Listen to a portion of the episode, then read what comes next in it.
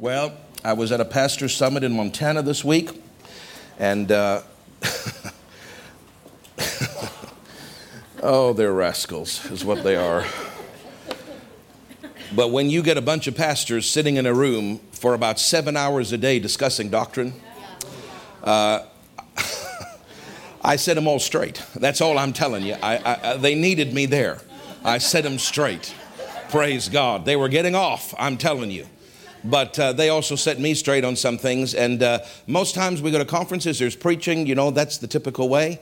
Uh, in the back room, you're just fellowshipping and talking. But the Lord told, spoke to myself, and, and uh, I was one of the founders of it, but me and another pastor, and we, we gather pastors together, senior pastors, and we sit and we just sit around a table all day long. We break for lunch and we do three sessions a day and we just talk about ministry issues, church issues, counseling issues, doctrinal issues, what God is doing in the body of Christ, uh, warning signs, dangers, what ministers to be aware of.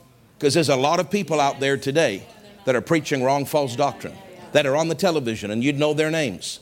And I don't always follow all of that, but some of these ministers follow. We are to be watchmen for the body of Christ because error, the seducing spirits and doctrines of demons try to come into the church.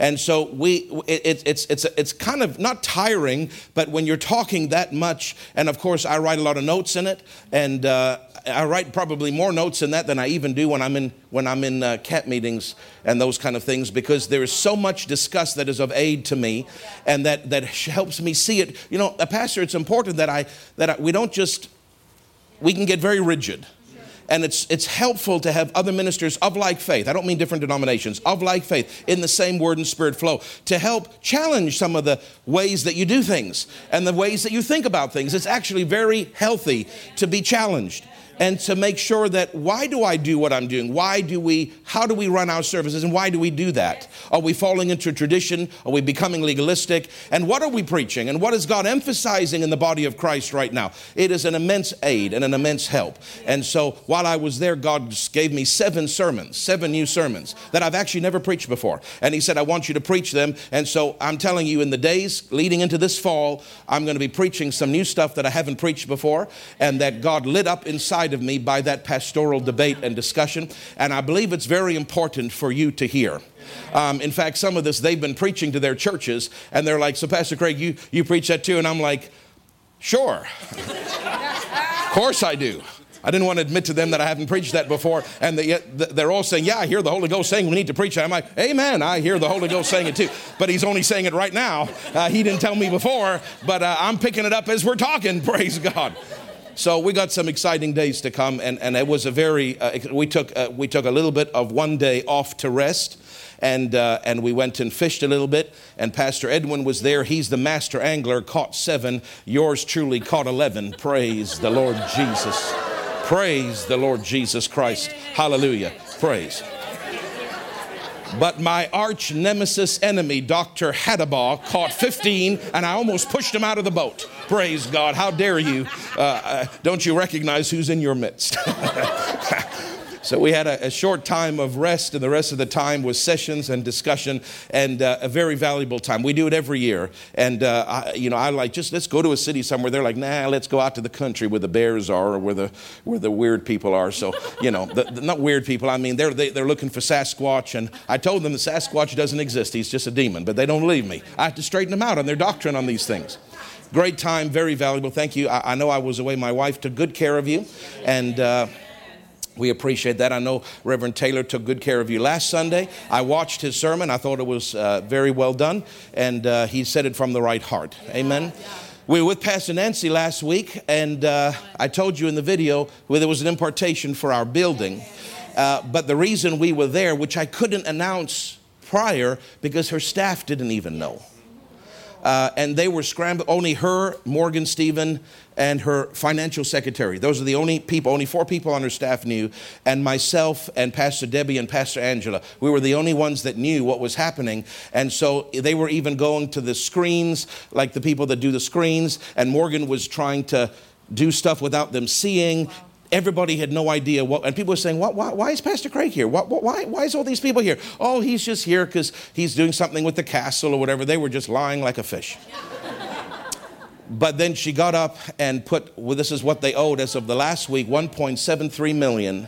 And then she said, now this is what we owe now. And it said zero dollars. And it was such a surprise because the man doing the screens didn't know that was the screen because Morgan had hid it from him. And so when he put it up, he started to panic, going, Oh my God, that's the wrong thing. And he's trying to take it off the screen because he thinks he's made a mistake because there's no way they could owe zero dollars. And, and Pastor Nancy starts to rejoice, and then he realizes that this is the right screen. And basically, God paid off their whole building. And, uh, and, and, and praise God, uh, the Lord said, I want you there because there's a paid off flow that's coming for Promise of Life. Woo! So I give all that effort away from my children, away from my church family. You know, I didn't preach the previous Sunday because Rascal Debbie Simons was here, who did a fantastic, amazing, glorious, masterful job. But I, I miss you. I didn't want to be away again. But he said, Go. There's an impartation for your building. And uh, then Pastor Nancy, I didn't know she was going to do it. I just knew something was going to happen. Yeah. Then she called up the ministers that were present. There was only a handful of us. And when she laid hands on me, she began to prophesy about that anointing going to bring men yes. that are funders. Whether, I don't know if they're coming into the church or if they're just going to fund from outside the church. I don't know. I don't really care, to be honest with you. But she spoke that out. And so I, I that, the, all the effort was for that one moment because there was an impartation that came into me for the new building. Are you listening to me? Uh, this is not part of my sermon, but it is, and if I don't preach, that's fine. But you need to know this. There was, and then I went, walk, walked back to my seat, and as soon as I got there, there was a large angel standing right here. And I said, Lord Jesus, what is he here for? And he said, He has come now. That's how he said it. Now, he wasn't there before, Jenny. He's, if I hadn't have gone, that angel wouldn't have come. Right. That's right. That's why it matters that you're in the right place and you obey the Holy Ghost despite inconvenience. He said he has come now to fulfill the words of the prophet. And, and, and, he, and I said, he said, now send him out. See, if I don't commission him, he won't work. He said, send him out, and his job, his sole purpose is to find you funders for that building. And I said, Angel, I release you to go and bring me the funders that the prophet has spoken of. And he flew out the door. Praise God. I'm telling you, that was worth. Glory to God. It was worth all the effort to be in the will of God because God honors when you make the sacrifice. Amen, he, he, really does. He does. And so uh, that angel's working today. We'll talk about that more on another Sunday because he's starting to talk to me about that new building. And, uh, and I was sitting around with those pastors at that thing, and I was, uh, they were talking about their building, and they're all building new stuff. And, you know, we're not building, we just finished a little renovation, but we're waiting, right? And they're talking like, you know, it's going to cost me 1.3 million. The other guy, I'm going to cost me 2.8 million, whatever it is, right? And then they asked me, what, what, what, about you, Pastor Craig? What's going on with your building? We know you've renovated it, but, you know, Pastor Nancy said in the services, get on that new building. Remember that? She said that in the DMMC. She said, get on that building.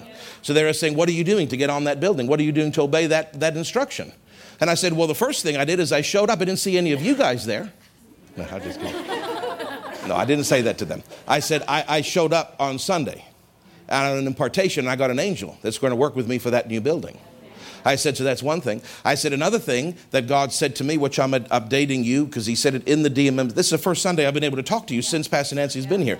He said, I want you to have, and, and I'm not sure how often, but it probably will be about once a month. We'll just see. I'm not legalistic. It doesn't have to be once a month. But He said, I want you to have times uh, where you not just pray, but you worship me just have people come and yes you're gonna there'll be an anointing to pray but at times i just want you to worship me just worship me for the building yeah.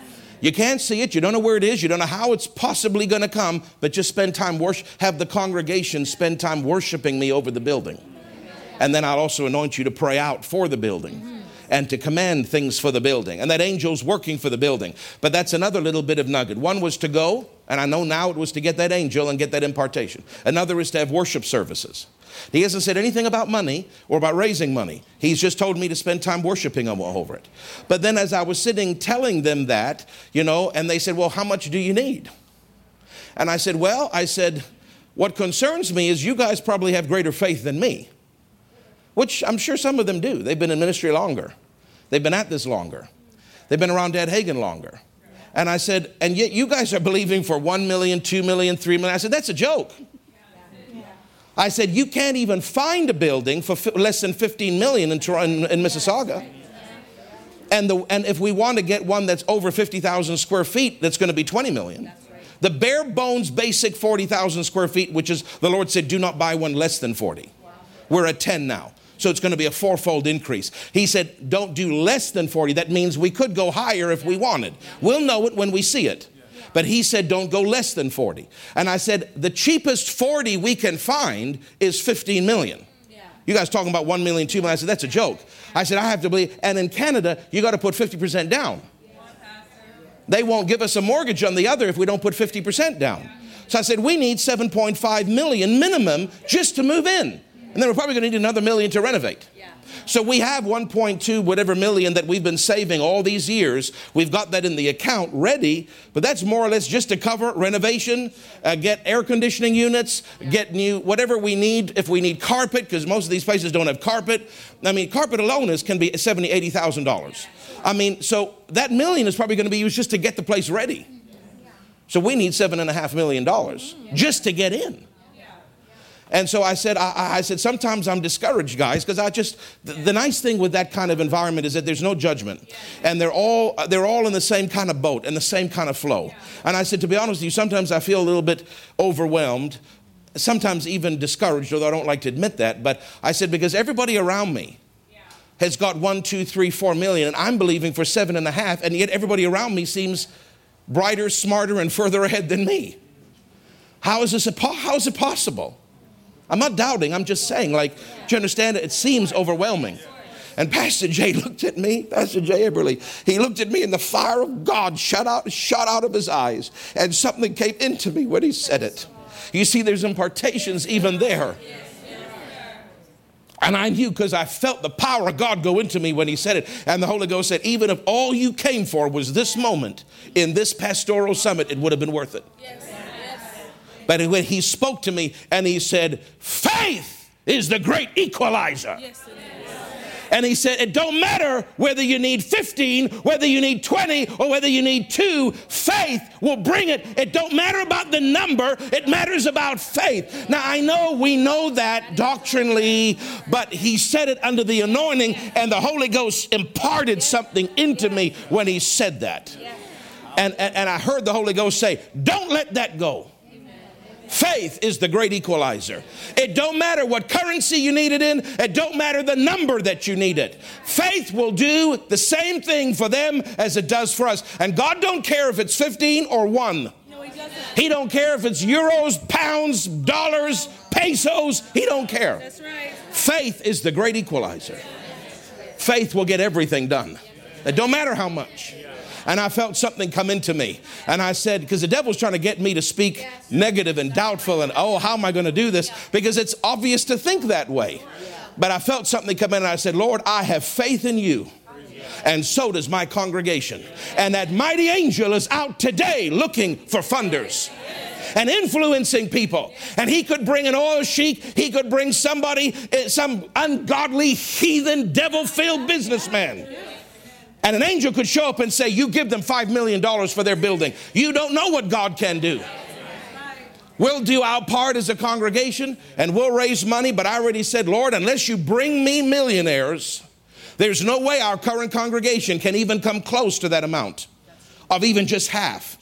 It's just not possible in the natural. But, but I'm not looking at that. God will either send us funders to join the church or He will send us funders from outside the church. But, and, and you're going to do your part. You're not just going to wait for a funder. We're all going to do our part.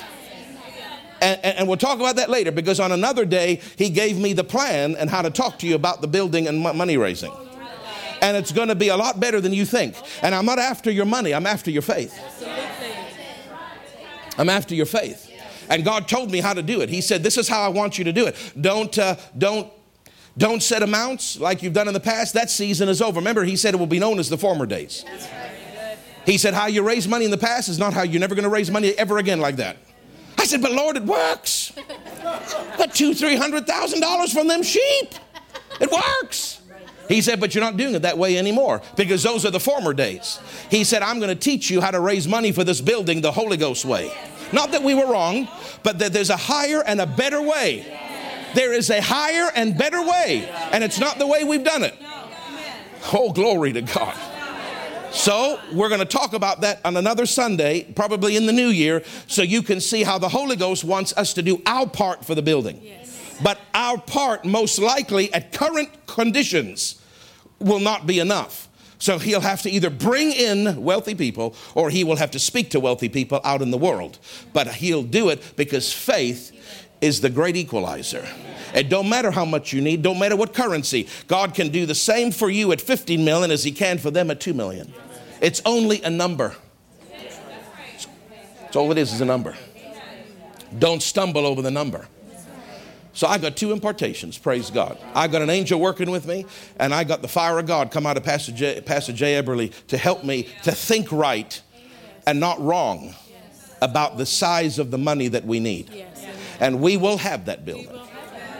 Because now two ministers, Pastor, uh, Reverend, Reverend uh, Randy Greer, stepped in the spirit and saw the building, and then that vision ended, and he stepped back into this church and David Ellis, Reverend David Ellis, when we were singing, do you remember? God led him here into the spirit realm, thousands of voices. He didn't say hundreds, he said thousands. And he said, What am I hearing? And he said, You're hearing the future congregation of Promise of Life Church. You honestly think I'm, I'm, I'm happy to stay here? I like this building. I like our landlord. I'm happy to stay here. It's easier. It doesn't stretch my faith as much. We can afford the rent. It's not a big deal. But God, God, not me, this is not your pastor's ambition. God, this is God's ambition. God is saying, I want a lighthouse in the city. I want the glory, it's going to be called the glory center because the glory of God's going to show up. I want it to house not hundreds, but at least one or two thousand, if not if not more. God, God is authoring that, and you're going to have a part to play, like I'm going to have a part to play. But we're not going to ever raise money again the way we did in the former days because there's a higher and a better way to do it. And we're going to talk about that another Sunday. So praise God. I'm telling you, the greatest days are ahead, Jennifer. The greatest days are ahead. So thank you for letting me go and not, not boycotting. You know how I know our church is developing a little bit? I like Sundays like today, Jenny, because I don't have to preach my notes. I can just share my heart. Uh, but you know how I know my church is developing spiritually? is because before I would, I would be very careful to try to hide from you when I'm leaving because people don't come. But now I don't really care as much because I'm seeing there's still some, you know, some people that are flaky that only come when I'm here. But you're a flake pot if that's what you're doing. You're a flake pot. I don't even know if that's a word, but I made it up because you're not here just for me. I know I'm the pastor, but you're here because of reverence for the house of the Lord Jesus Christ. And any minister that I delegate that has the anointing can feed you and help you. And you shouldn't get into that mind, that legalistic mindset. If my pastor's not there, I don't go. That's a carnal attitude. But our church is starting to break free of those chains, and I'm noticing that, that the numbers are still a little bit lower, but they're not like they were before. That shows development spiritually in this congregation, and that encourages me. Can I also say, I said it on the video, but I want to say it again to you that there has been so many comments made to me. Yours is the friendliest church we've ever been in. Your people are so warm. One person said, I thought Canadians were cold. And they don't mean physically cold, they mean emotionally cold. And they said, We've all, and I've heard that too you know, Canadians are just kind of aloof and, you know, whatever. And they said, but you've broken that stereotype, Pastor Craig. Yours is the warmest, friendliest church I've ever been in in my life. And I'm a little bit surprised at that because I, I, I think we're friendly, but I don't think we're the warmest, friendliest church that is, exists on the planet. But, uh, you know, and we're not, obviously, but in some people's experience, they're saying, uh, we just can't get over how warm and friendly your people are. And so I just want to thank you for, I don't think you're just on best behavior. I think it actually comes out of you that you actually have the love of God in you and that you enjoy talking to people and you enjoy being warm and you enjoy being sweet. And I want you to know that it's obviously not as common out there as we may think it is uh, because of the shocking number of people that have told me that. And so I want to thank you as a congregation from the bottom of my heart as a pastor for letting the love of Jesus shine through you. It means so much. It means something to Jesus that we're a warm, friendly, loving church. And, and uh, they say it comes from the head down. I try to be that way, but you know, it's not just coming from the head down. It's because God's working in your heart And he's, and, and he's, and he's maturing you in the love walk. And, and it is expressed by the way you handle people. And I'm not saying that we don't have issues and problems. We're, we're humans, right? Every church is a gathering of human beings. Some human beings are further along in the love walk than others. So there's still always going to be issues and problems and people getting hurt feelings, but I'm talking in the general overall. We have a very warm, loving church. And I want to thank you for that because I, am always shocked when I hear that, not because I think we're mean, just because I'm always striving to let the love of God be expressed. And then all of a sudden, when somebody stops you and says, Hey, the love of God is being expressed, it kind of shocks me. Like, really? You mean we're actually doing it? So thank you. I really appreciate that and I, and I mean that. I also want to say this to you as a congregation. Even when I'm traveling, my staff communicate with me because they're in touch with the different connection group leaders. You know what I'm talking about? Everybody is in a connection group and we don't want to make it a heavy legalistic thing. It's not activity heavy or, or you know, pressure on you. It's just that you're in a little group that if you need help, if you need prayer, if you need support, there's somebody there that is thinking of you, praying for you, and that will kind of funnel that to us. You can always call the the church directly. But from our connection group leaders, we get updates at times uh, from different things happening in the congregation. And, uh, and a few times recently, I've heard. Uh, from different leaders saying, you know, this person is really struggling, and that person is really going through, they've just lost a family member, you know, and they're really grieving, or this person has lost their job and they're really struggling right now. And, and yet, you know, we're grateful for the information that comes whether through the grapevine or whether through the connection leader. But, uh, but in most cases, almost in every case, when we get those reports, the individual that is suffering has not called the church office, has not told us that you're hurting. And as a pastor, that makes me sad. Because if I know somebody is going through a difficult time, I want to know so that I can pray for you. Depending on the severity of it, that I can call you that if you need to come in for a, a, meeting, not necessarily even counseling, but just a meeting, just so that we can talk and pray together and I can help you through it. I need to know. If I don't know, the Lord doesn't always reveal it to me by the word of knowledge. Sometimes you just have to pick up the phone and call. So I just want to encourage you if you're struggling, if you're hurting, if you're going through a difficult season, don't suffer in silence.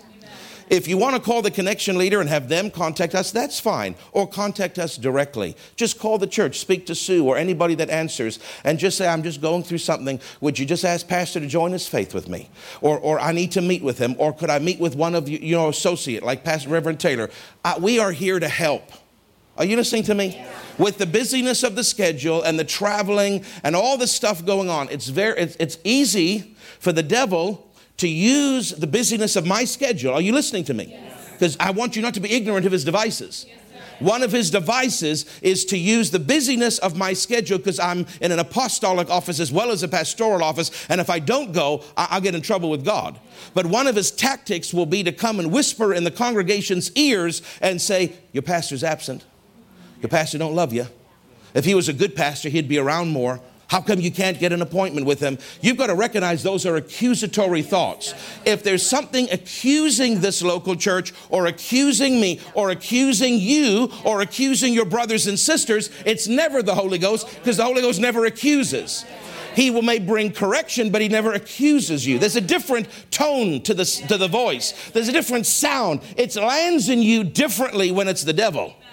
And it can sound so sweet and it can sound so nice and so, and, and he'll be so subtle about it that you almost believe that it's true.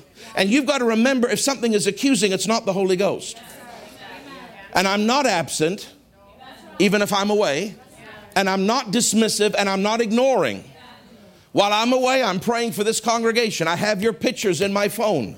My wife is here. Our staff is here. You are not alone. And don't let the devil lie to you and say, well, another pastor would give you more time. But God didn't plant you with another pastor.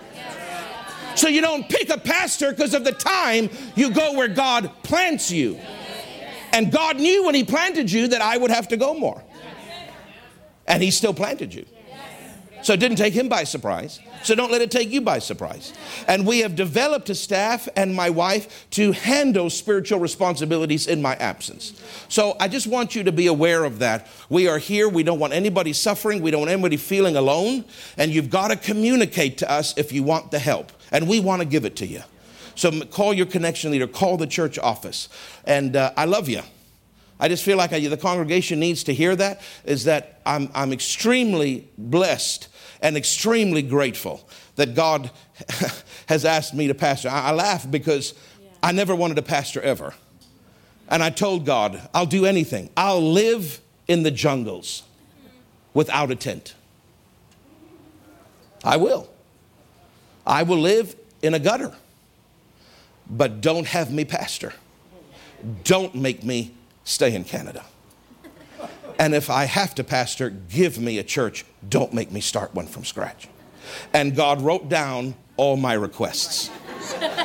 And then He answered me. And I remember the day He answered me. It was the day after I ended my time at the previous church as an associate. And I told the pastor, I'm going to pastor, but I don't know where. Well, I'm going into the ministry, but I don't know where. And uh, I know it's on a missionary to Peru because God said no to that, but there's got to be something else. And he said, okay, go for it, kind of thing. And I went to pray. Remember, I don't know if you know, up on Old Baseline Road, north of Brampton, there's these big red looking like Badland dune things.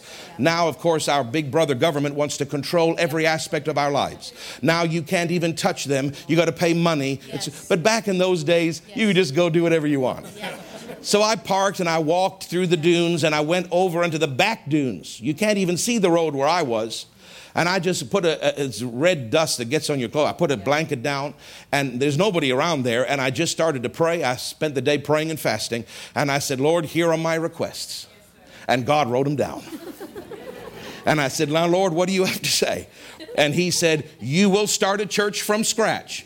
That's the first X. You will start it in Canada. That's the second X. And you will be a pastor for the rest of your life. And I wept. It started to rain, and I felt the angels were weeping with me. And I would have never thought I would say to you, I'm so happy to be a pastor because that was the last thing I wanted to do. I'd be willing to do almost anything but pastoring. Anything, including living in the jungle without a tent. But God asked me to do it, and He put a love and a grace in me and on me to do it. Believe me, it is God's grace. It is not yours truly as a great person because I don't have it in me. But God put a grace on me and He put an anointing on me to help gather people. And he, I'll always be a pastor to some measure, but now I've stepped into a higher office and now we're planting churches and going different places. And, and, and but I find myself, even when I'm in Africa, uh, Delaware, and I love all these places, but there's no place like home. There's no place like Promise of Life Toronto. There's no congregation like this congregation. And I just want to tell you how much I love you. And I, I don't always do that because I'm usually yelling at you telling you to run faster, cast out devils, jump through the hoop, give more money. What are you doing? Stop gossiping. I'm usually slapping you, but today I just felt the Holy Ghost say, just tell them how much you love them. Because they need to hear it as a congregation. We are always pressing forward because that's the anointing on me is to press forward. And some of you are way on yonder back, and I'm dragging you by your toenails. And others of you are running right beside me saying, Pastor, can we go faster? There's all different levels in this church but we're always pressing. That's part of what God wants us to do in the end. We're pressing, but every now and then we need to just take a take a drink break. Yes. And just say, You're very valuable to God. You're very valuable to me and Jenny. I would pick this congregation over any congregation in the world. And if I had a choice to go and live without a tent in a snake infested jungle, I would now say no. because I don't ever want to leave this place. This is my home. I don't mean physical home, I mean this is my spiritual place of residence. And I and I and I just appreciate you more than you know. And the fact that you continue coming and tithing and sowing when I'm not here, I appreciate that. Hallelujah. God is good. And the days ahead are very, very, very bright. Hallelujah. You know that this is the feast of the week of trumpets. Hallelujah. And uh, some of the pastors were saying, I won't say their names, but they're saying, I believe Jesus is coming back this week, and they're convinced of it. They're going to their churches today to say, Jesus is coming this week. And let's, let's all gather and wait for him. And I said, uh, You're all wrong. well, how do you know? I said, Because I know God better than you. I said, If Jesus was coming, I would know it. Well, I know it. I said, But I don't. So I said, when Friday comes and we haven't been raptured, I'm sending you all a text to say you should have listened to the apostle of God. But I, now I did actually say all of that, but that's not the point. The point is, is that there's many pastors and many believers today that really believe we are, we are at the very last final moment. And it's very easy for you to fall into a sense of day on, day off, every day the same, this complacent, familiar, oh, we just keep going. And I'm telling you, we are, whether he comes this week or not, we are in the very last of the last days. And Jesus is coming very, very soon. And we have to trim our lamps as those virgins. And I'm going to preach a whole sermon about the 10 virgins, which I've never preached before. That's one of the seven sermons he gave me. I'm not doing it today, but, we're, but I'm telling you, we are in the last moment of time. And that doesn't mean that you now go and uh, spend all your extra money and, and go and quit your job. And, and uh, that, because some people do that, and that would be foolish. We don't know when he's coming, but I believe we'll know the year that he's coming. And of course, it has to be on the Feast of Trumpets. And of course, it's the only feast where they'd never know when it starts. Because the priest would look up into the sky and he would look for the full moon. But it's, you know, back then they didn't have digital equipment. So exactly when the moon is fully full, it could be one day, could be the next day. That's why it says, No man knoweth the day or the hour, because on the Feast of Trumpets, when they determined the moon was full, they would blow a trumpet and they would say, It has started now. But they couldn't tell exactly always, so it took a day or two, sometimes even three, to determine when the full moon had started that feast. That's why we're going to know the, I believe we're going to know in our spirits the year Jesus is coming. And we're going to know the weekend that he's coming. But we're not going to know if it's Friday, Saturday, Sunday, Monday, Tuesday. We're not going to know exactly because no man knows the day or the hour. He didn't say no man knows the season. That's right. It could be on a Saturday at 10 in the morning. It could whatever. And I got a whole new sermon all about the Jewish. I'm just, just getting you, just, I'm giving you hors d'oeuvres. about the Jewish wedding ceremony. It's fascinating. And the Jewish wedding ceremony mirrors the rapture of the church perfectly and accurately. Even down to the fact that there are a hundred trumpet blasts when they go through the streets announcing that the bridegroom is coming. And Jesus says, the Bible says, we're going to see him in the clouds. And we'll be changed, and then we're going to we're going to literally levitate up and meet him. But you can't see Jesus on every place of the planet at the same time. People in South Africa, if they look up into their sky, they can't see what we're seeing in our sky. But there's, I believe, I could be wrong, but I believe there's going to be, right down to even that tiny detail, there's going to be a hundred sections of this planet that Jesus stands at, and the angel is going to blow that trumpet. And the people in that vicinity that all looking up can see him from that region of the earth, they will go up, and then Jesus will move to another part, and there'll be another trumpet blast, and those people will go up, and he'll do that a hundred times, and he's not missing Toronto because I'm here. Amen. And because you're here. I'm serious. It's exciting. Where this is not a fairy tale. This is actually happening. Jesus is coming. And if and if and if those pastors are right and I'm wrong, it could be this week. So if I you, I'd make sure you're ready and that you're right. And you know what? If they're wrong, I'll be the happiest person when I meet them in the clouds to say, guys, I submit to your authority. You were right, I was wrong. Because what does that mean? It means my troubles are over. It means it means I'm done with this thing. It means I get to see Jesus for the first time. It means I get to meet my new horse. It means I get to see my mansion, which we know is going to be bigger than Greg's. It means I get to put relocation requests in that Greg is now on transfer to the other side of the New Jerusalem. You got to file those relocation requests when you get there. Maybe your angel will do it for you. It means I get to go before the throne and I get to look upon God the Father that no human being, I mean, it's beyond comprehension what is ahead of us. And that could happen this week if these pastors are right, but they're not. but they're not. Because I would know it. You say, Who do you think you are? I don't know. I just know that I'll know it. But it's coming. It could be next fall. It could be in 23. It could be, I mean, in 24 or 5. I personally think it's going to be around the early 30s because Dad Hagin was the forerunner. And God spoke to Lester Sumrall and said, The forerunner will preach for 100 years as Noah did before judgment comes. Judgment comes when the church is raptured. And now you don't have to believe that, but that's what God told in an audible voice to Lester Sumrall, who we trust. And the forerunner is Dad Hagin because Jesus appeared to his mother and said he is the forerunner of the last day move of God. As John was a forerunner for my first coming, Kenneth Hagin is a forerunner of my second. Dad Hagin started to preach in August 1934. So if you if you take it literally, and it may not be, but if you take it literally, it's probably going to be 10 or 11 years from now. But nobody else agrees with me on that. Everybody else says it's going to be before 30. It's going to be 29, maybe 30, maybe 27. Uh, everybody has different opinions, and nobody knows. You know what? Jesus doesn't even know. Jesus don't know when he's coming. Only the Father knows. But on one of these feasts, he's going to look to Jesus and he's going to say, Go get your bride. Oh my God. Jesus is going to say to that angel with the horn, Come on, boy. It's time to get my babies out of that cesspool. My Lord Jesus, He's coming, my brother and sister. He is coming. The best days. You say, well, then why are you even thinking about a building? Because He said, until I come, occupy. Don't take a vacation. You keep pressing forward in your faith, in your victory, in casting out devils and raising up churches and healing the sick and preaching the uncompromising word and telling people that don't know if they're men or female, they're not to be confused.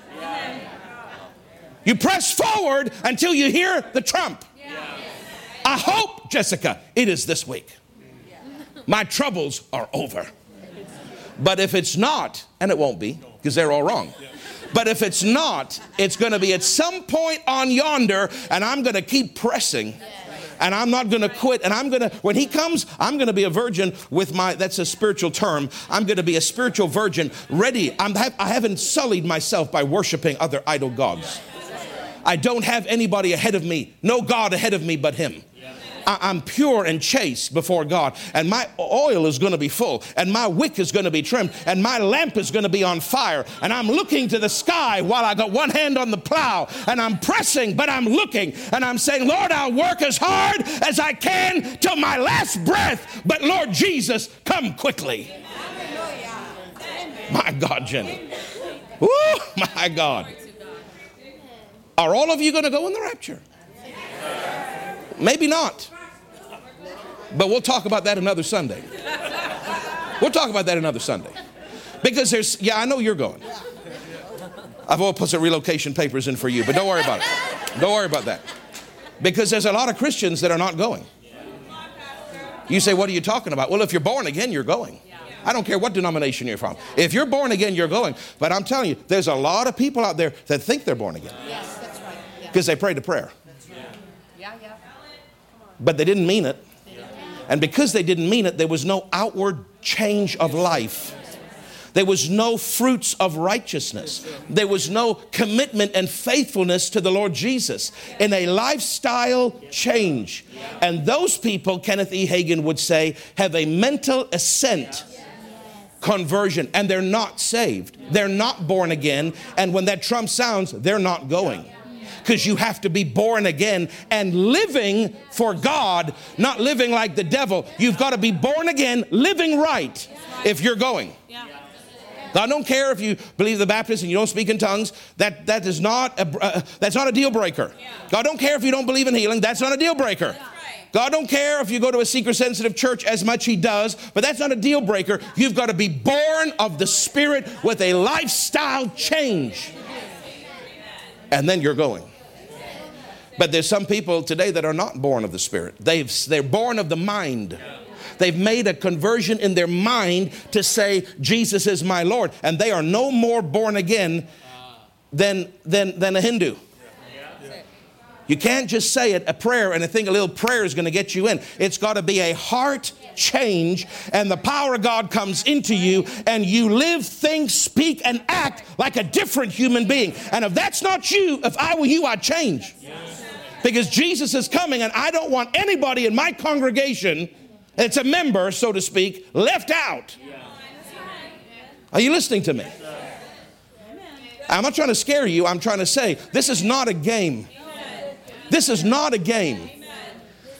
And there's going to be in that tribulation period, there's going to be another. There's, going to, there's more than one rapture if you study the Bible. There's, but don't, don't, don't, don't you start thinking, well, I'll just, I'll just go second load. Because some Christians think that. That's where people come with a mid trib theology because there is listed in the Bible that there is another rapture in the tribulation. And so some people say, well, I'll just live how I want. And the sign to smarten up is when that first batch goes. Then I'm going to get serious. Then I'm going to start going to church and I'm going to start tithing and I'm going to start forgiving people because now I know this is serious. Yeah, but what you don't know in the first half of the tribulation, by the fifth seal that is, that is broken, one quarter of the entire earth has been killed. That is, two billion people are gonna, are gonna die before the, even the mid of the tribulation comes.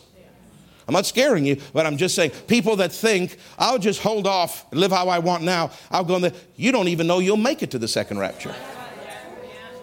You don't even know you'll make it. My God. Uh, I, am not taking any chances. I'm going to stay hot. I'm going to stay on fire. I'm going to stay clean. I'm going to keep my eyes on the plow and my eyes on heaven. And I'm going to work for Jesus and live for Him, but I'm going to look for Him and I'm going to be ready for Him at His coming. I'm not going to be like those 10 that the door closed. And He said, You weren't ready for me. I don't know you. He's going to say, Come on, Craig, you're ready. You're on fire. You're ready. Come on, come on, come on, come on to the marriage supper of the Lamb. My God, my brother and sister, I, I, I, this, this is big in my heart because this, especially this week, because I've been meditating so much because this is the Feast of Trumpets. We're in it right now. Jesus could literally come right the second. Before the service is over, we could be gone. Now, we won't be. because all the pastors are wrong and I'm the only one that's right. But I'm hoping and praying that I'm wrong because I want to go. I want to see him. And I want you to see him too. And I think there's going to be a street, I don't know, but I think there's going to be a street called Promise of Life. If we're a family here, don't you th- do you really think God's going to put certain people on the other side of the New Jerusalem? No, he won't. No, he's gonna he's gonna mess with me for eternity, and I'll see Greg in his front lawn waving at me every morning forever. Can you hire hitmen in heaven? No. There aren't no police to call for harassing neighbors. But I believe that we're going to be a family here, like, like we there, like we are here. Now, I could be wrong on that, but I wouldn't be surprised because God understands that families love each other. Spiritual families love each other. Who knows how God's going to work it? I don't know. But I know that when Richard Sigmund went to heaven, he saw his grandparents there. Now, listen to this. He saw his grandfather's mansion, he saw his grandmother's mansion, but then he saw a third mansion. And over the lintel of the door, it said the grandfather's name and the grandmother's name. And they were sitting on the deck in chairs holding hands in their shared mansion in heaven. And I thought, my God, how many couples?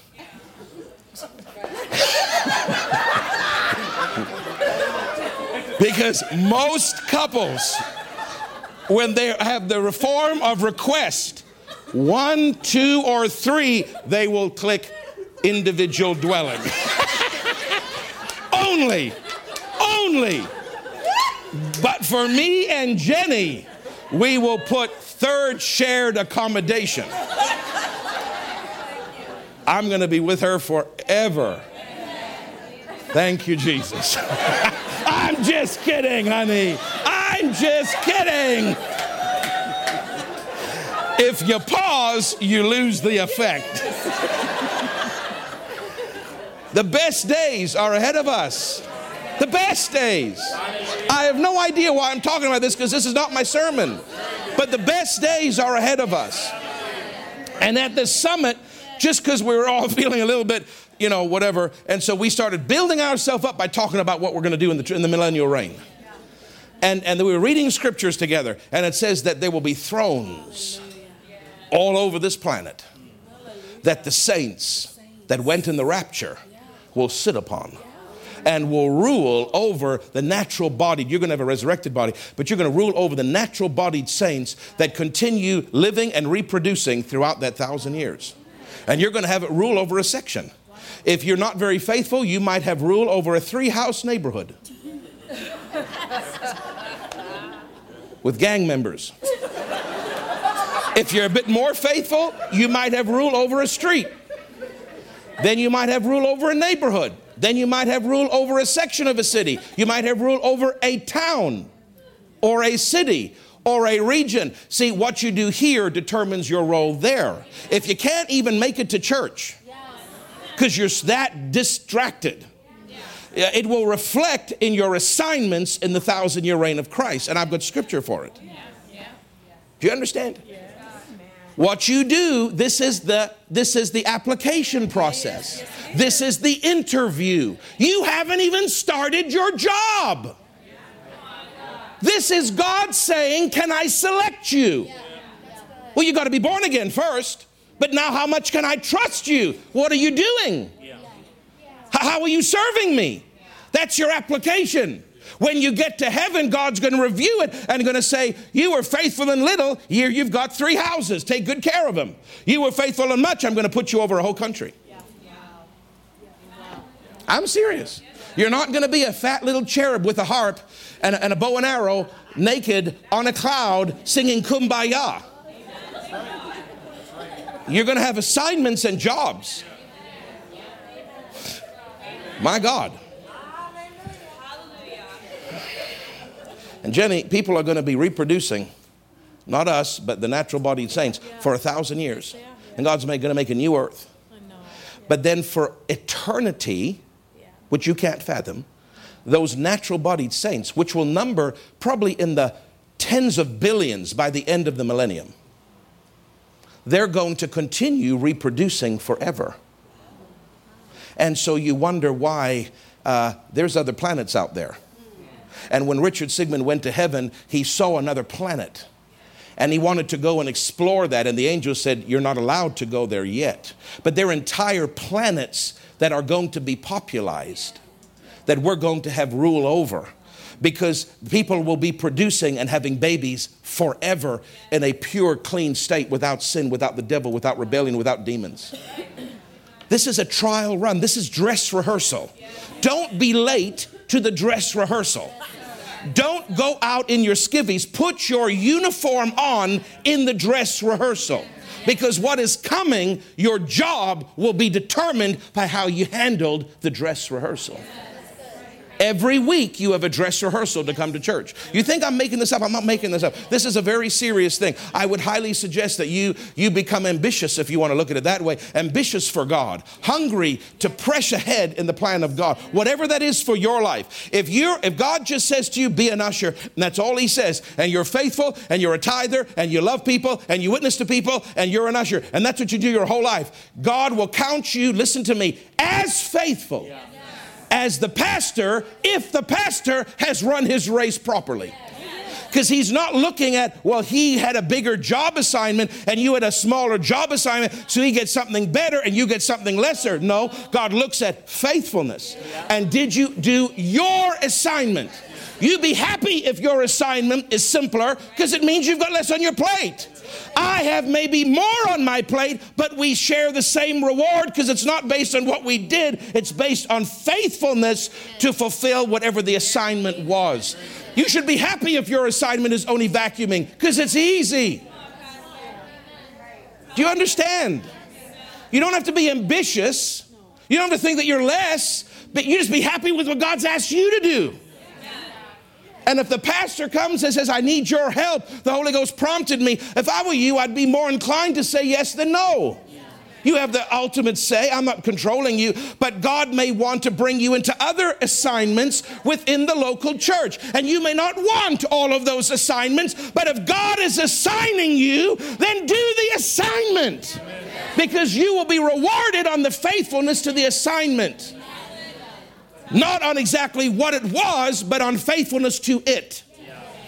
Do you understand? So rejoice if your assignment is small.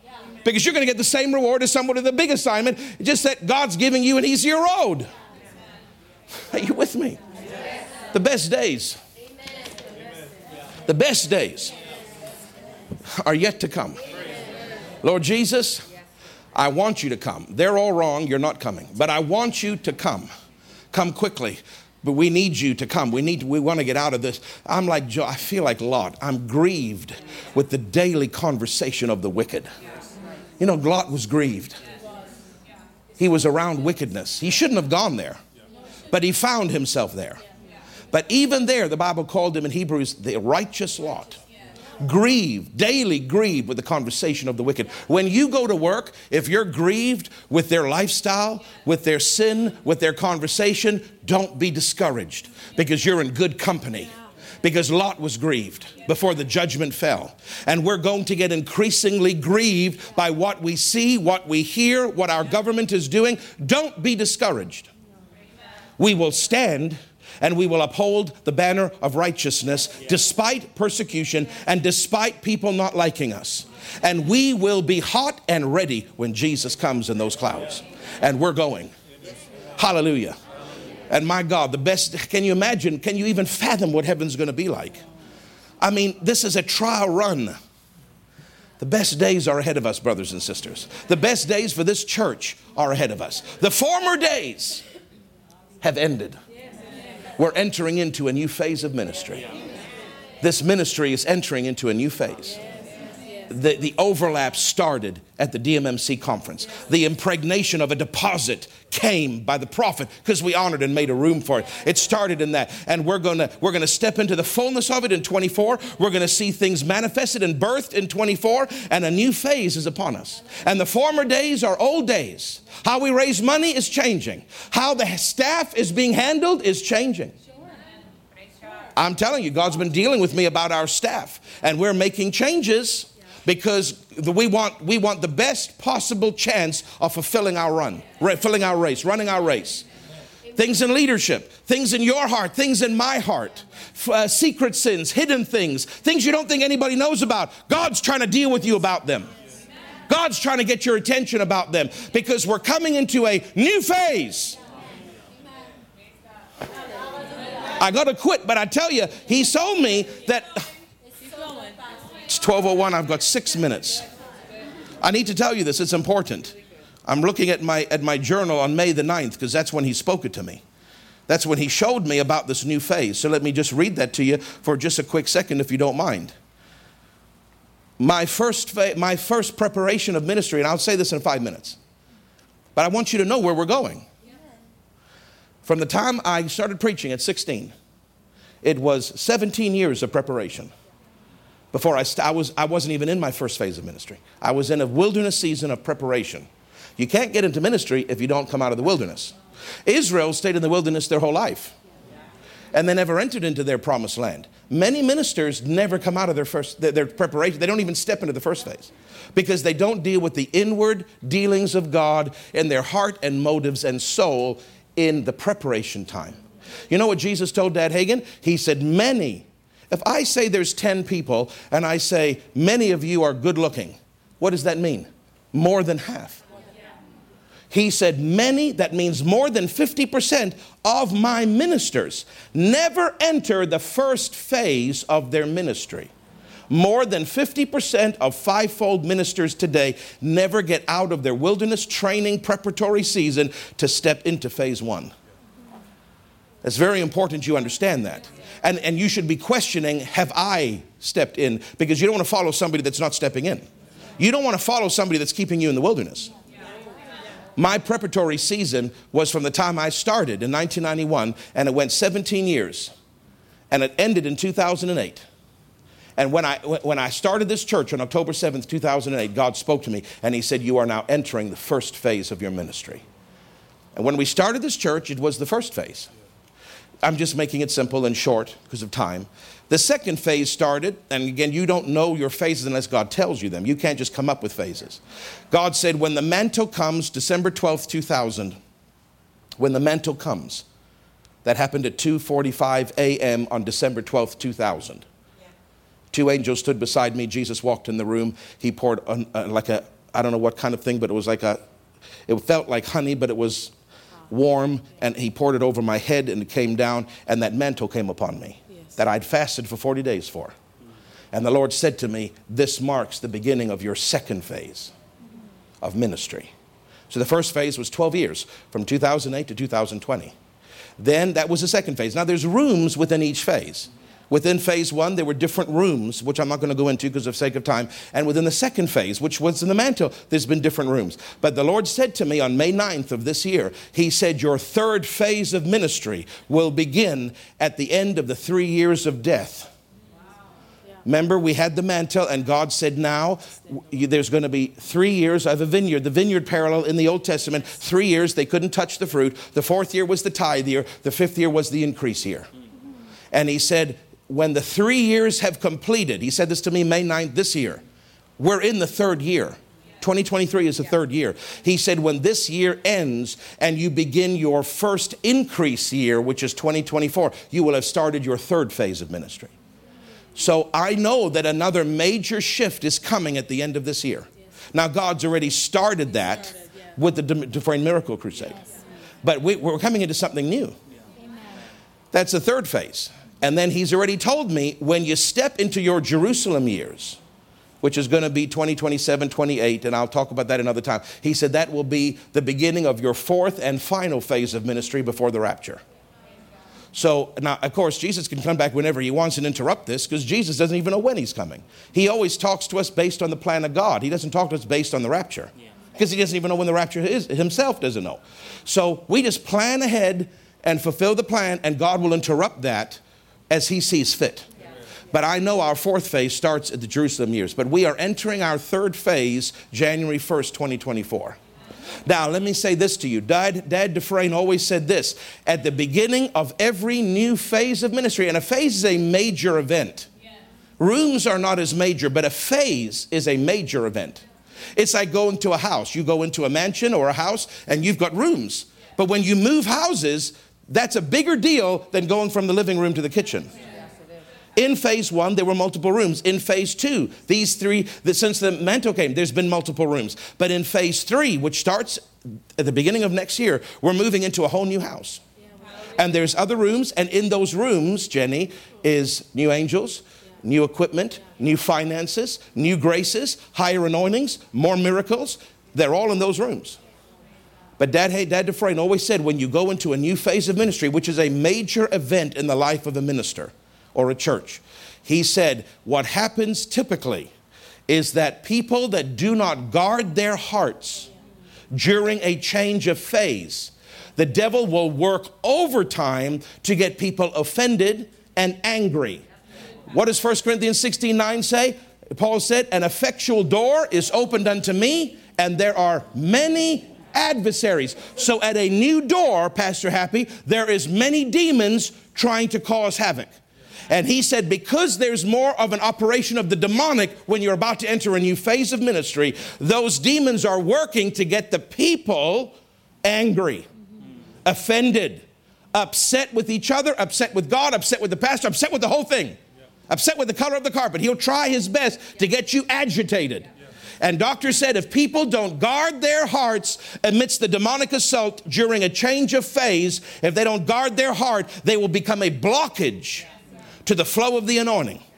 And the anointing, his phraseology was, the anointing will bust them. Because the Bible says the anointing breaks the yoke or it, bla- it breaks a blockage. So we always said the anointing will actually remove you if you try to block what God is doing because of your carnal attitude. Do you understand? Because when you're coming into a new phase, there can't be blockages. There's already enough spiritual activity going on. You've got to get past the threshold of that new house and into that first room, and there is a there is a sweeping motion of God. And if people try to stop or block that, the anointing will actually remove them. Because it's bigger than one person. The whole ministry is moving forward. Don't be a blockage in this next three months, in this next six months. It's a very critical time for our church. We are moving into something new. How do you not be a blockage? You stay humble. You stay gentle. You say, Jesus, if you need to correct me, correct me. If my pastor needs to correct me, I receive it. I'm going to be extra cautious to walk in love with my brothers and sisters. I'm not going to be a carnal bucket in my thinking and be easily offended with things going on. It's very important. Listen to me. If he can't offend you through me, which he'll try to, by, by my bold approach. He will try to offend you through the person sitting in these seats. Somebody will make a comment to you in the bathroom. Wow, that dress really makes you look fat.